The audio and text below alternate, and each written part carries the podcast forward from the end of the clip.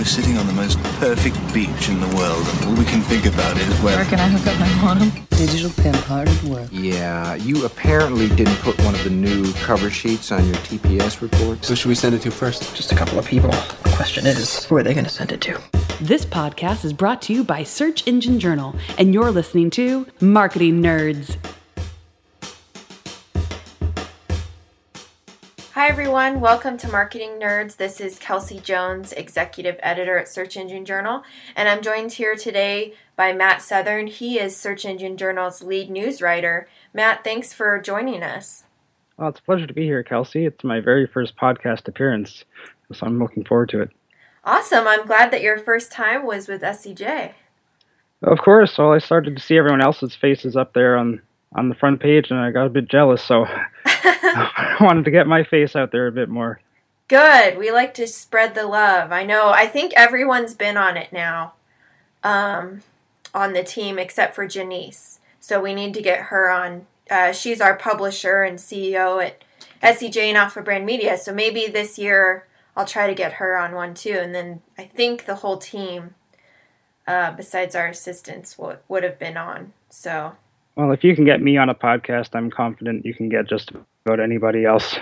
Because I'm one of the I'm one of the shyest guys you'll ever meet, but I know, me too. This has definitely been kind of a, a good transition to kind of, because I'm an introvert too, so to kind of break out of the shell and force myself, you know, to record podcasts with people I know and people I don't know. It's it's a good way to kind of get more comfortable with that. So thank you for, you know, taking the chance and being on Marketing Nerds.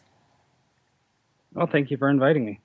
So I wanted to talk with you about, um, you know, like I said, you're the lead news writer for SEJ, and so you write all of our breaking news. And so I thought it'd be really interesting to kind of hear your process and how you find stories and how you write. And so I know a lot of our listeners are kind of looking for tips on you know, better news writing, better writing in general, staying up to date with the industry. So that was what I was hoping to talk about today. Uh, I first wanted to ask you, you know, you've been a news writer for SEJ for a couple years. How do you find breaking news every day to write about? Yeah, I'm old school when it comes to covering news. I still swear by RSS, and I, I I'm still mourning the loss of Google Reader, which was a free RSS reader that uh, Google used to offer, and they shuttered the service because they decided people weren't using it enough or not didn't have enough daily active users or whatever the case may be. But I still carried on with that. Uh, I signed up to a, a paid RSS reader, and I've been using that ever since. And and I love it because you get instant updates as soon as um, as soon as a publication updates their their website with a new article. It's right there in your reader, and uh, I couldn't do my job without it, quite frankly. Yeah, I really like RSS readers too. And I'm like you, I was super sad when Google Reader closed because that was my favorite and it was super easy to use. I think you and I might be the only ones uh, who still remember and, and miss the the old Google Reader. what uh, RSS readers do you use now to replace our beloved Google Reader? Uh, well, I, love Feedbin, which is uh, just uh, you know a little two dollar a month charge um, to use that reader, but it's great because it's simple, like Google Reader was. It's just you know plain cut and dry list of uh, news articles from publications and and uh, it does exactly what I want it to do, and it's an efficient way to to consume news. I find, and um, some other RSS readers out there that are free but are a bit different are, are apps like Feedly that you can get on your mobile device or use it on desktop, which is kind of a bit more visual RSS reader, but it's it it can be a bit more difficult to navigate. Yeah, I was gonna. I I use Feedly now. Um, I don't really like the mobile app, so I've been kind of looking for a, a, different solution. And before that, I tried Blog Lovin', which I really liked, um, but then they changed their app where you only re- get to read the first couple sentences in the app, and then you have to go to the full article on the website. And I really hate that.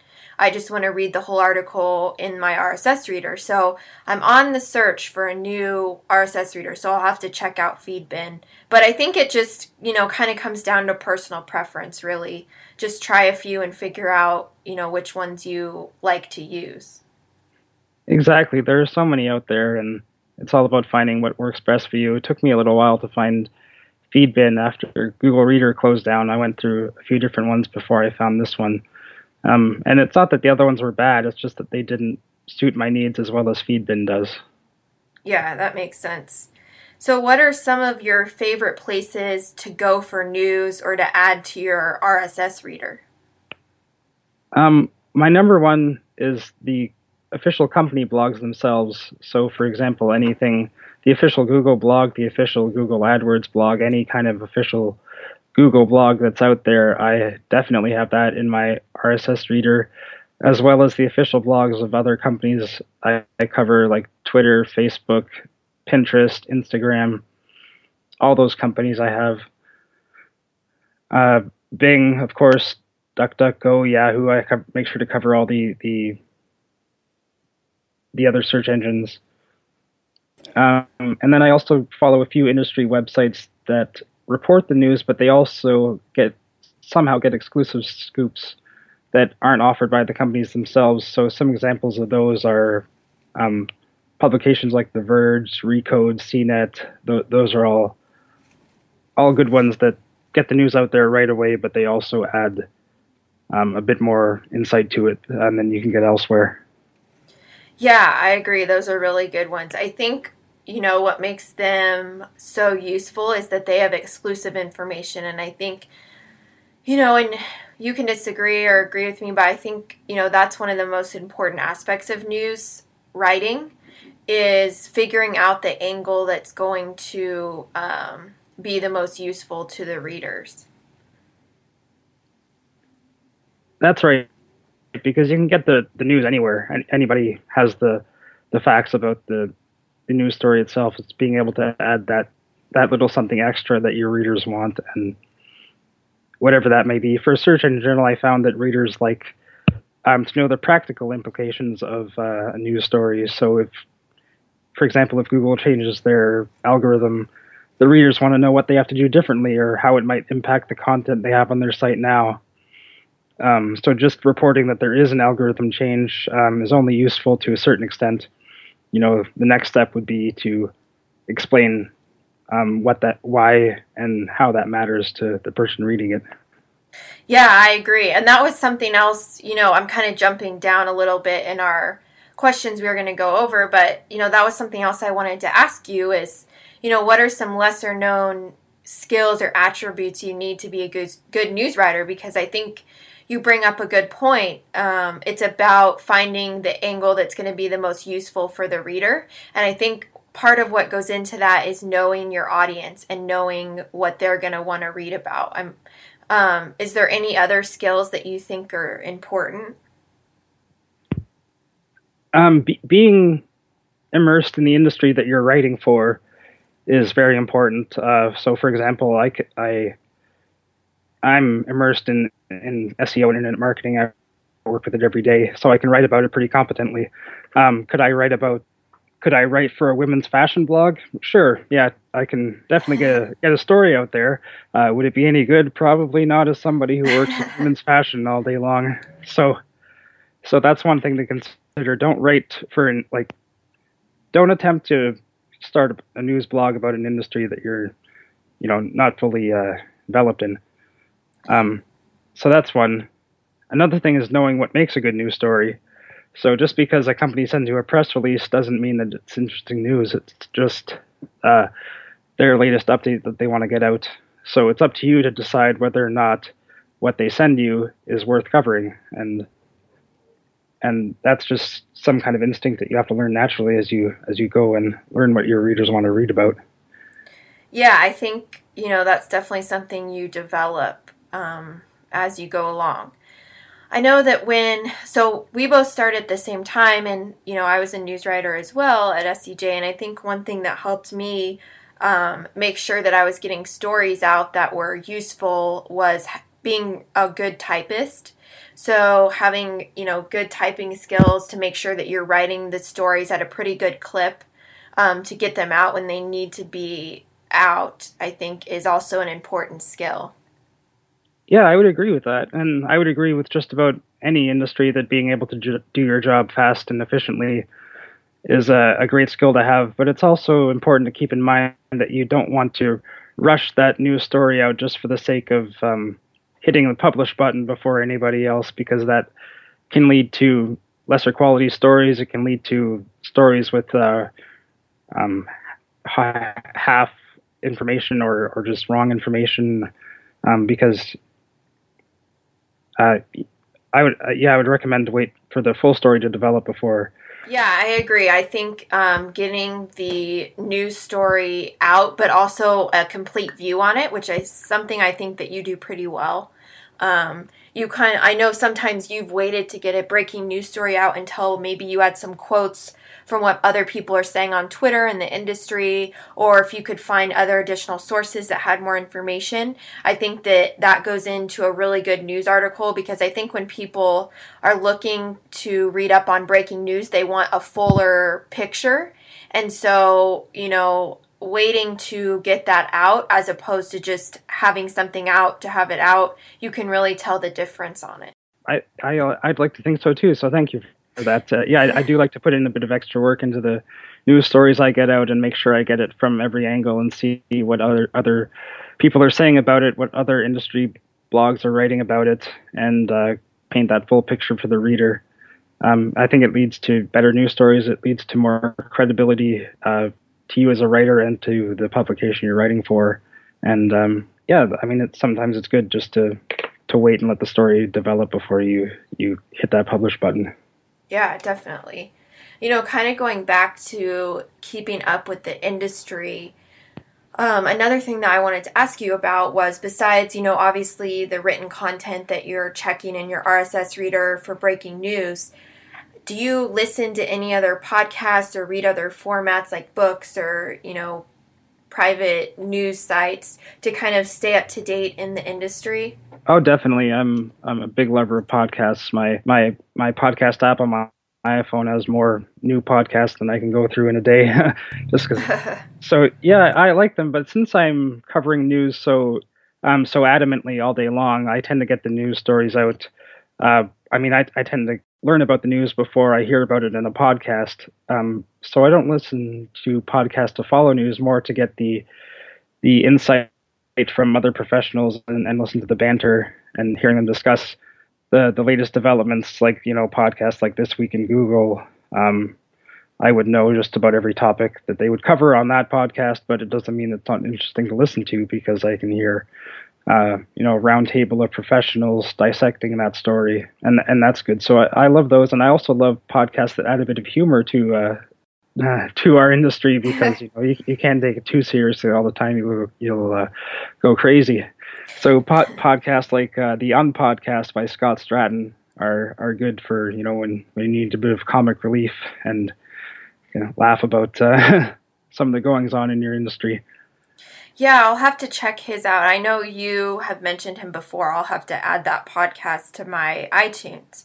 Um, one that I really like is uh, Dave Snyder of Copy Press. He does a podcast um, called Malcontent, and it's really good. Him and his co host have a good banter, um, and it keeps it interesting. I was on it a couple months ago um, after PubCon, and we actually played a game which was uh, Onion or Not the Onion. So, the satirical news site The Onion, for those of you guys listening that haven't heard of it, um, they they have like fake news stories that are satire and so me uh, i had to guess if the news stories were onion or not the onion it was kind of ridiculous but it was fun to do and then it was fun to listen to and you can tell that the people they have on their podcast are more relaxed because they have such a easygoing nature. And so I think that makes it a lot easier to listen to.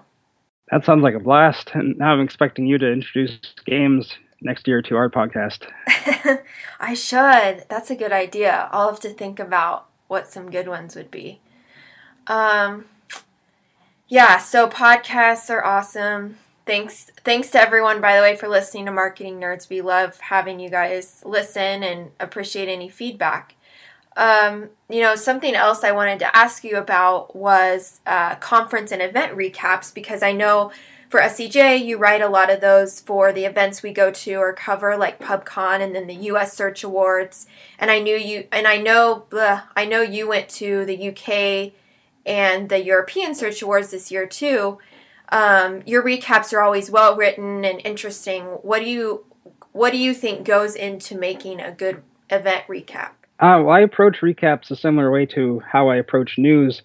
Um, I don't like to just get the story out because you can get that at anywhere. Um, for example, with the U.S. Search Awards, I can write about the list of winners and and sponsors and runners up and that sort of thing. But you can get that information um, from the web, the official website, or from mm-hmm. Twitter, or from just about anywhere else. So I like to paint a picture for the reader um, about how the event was and what they what they missed from not being there.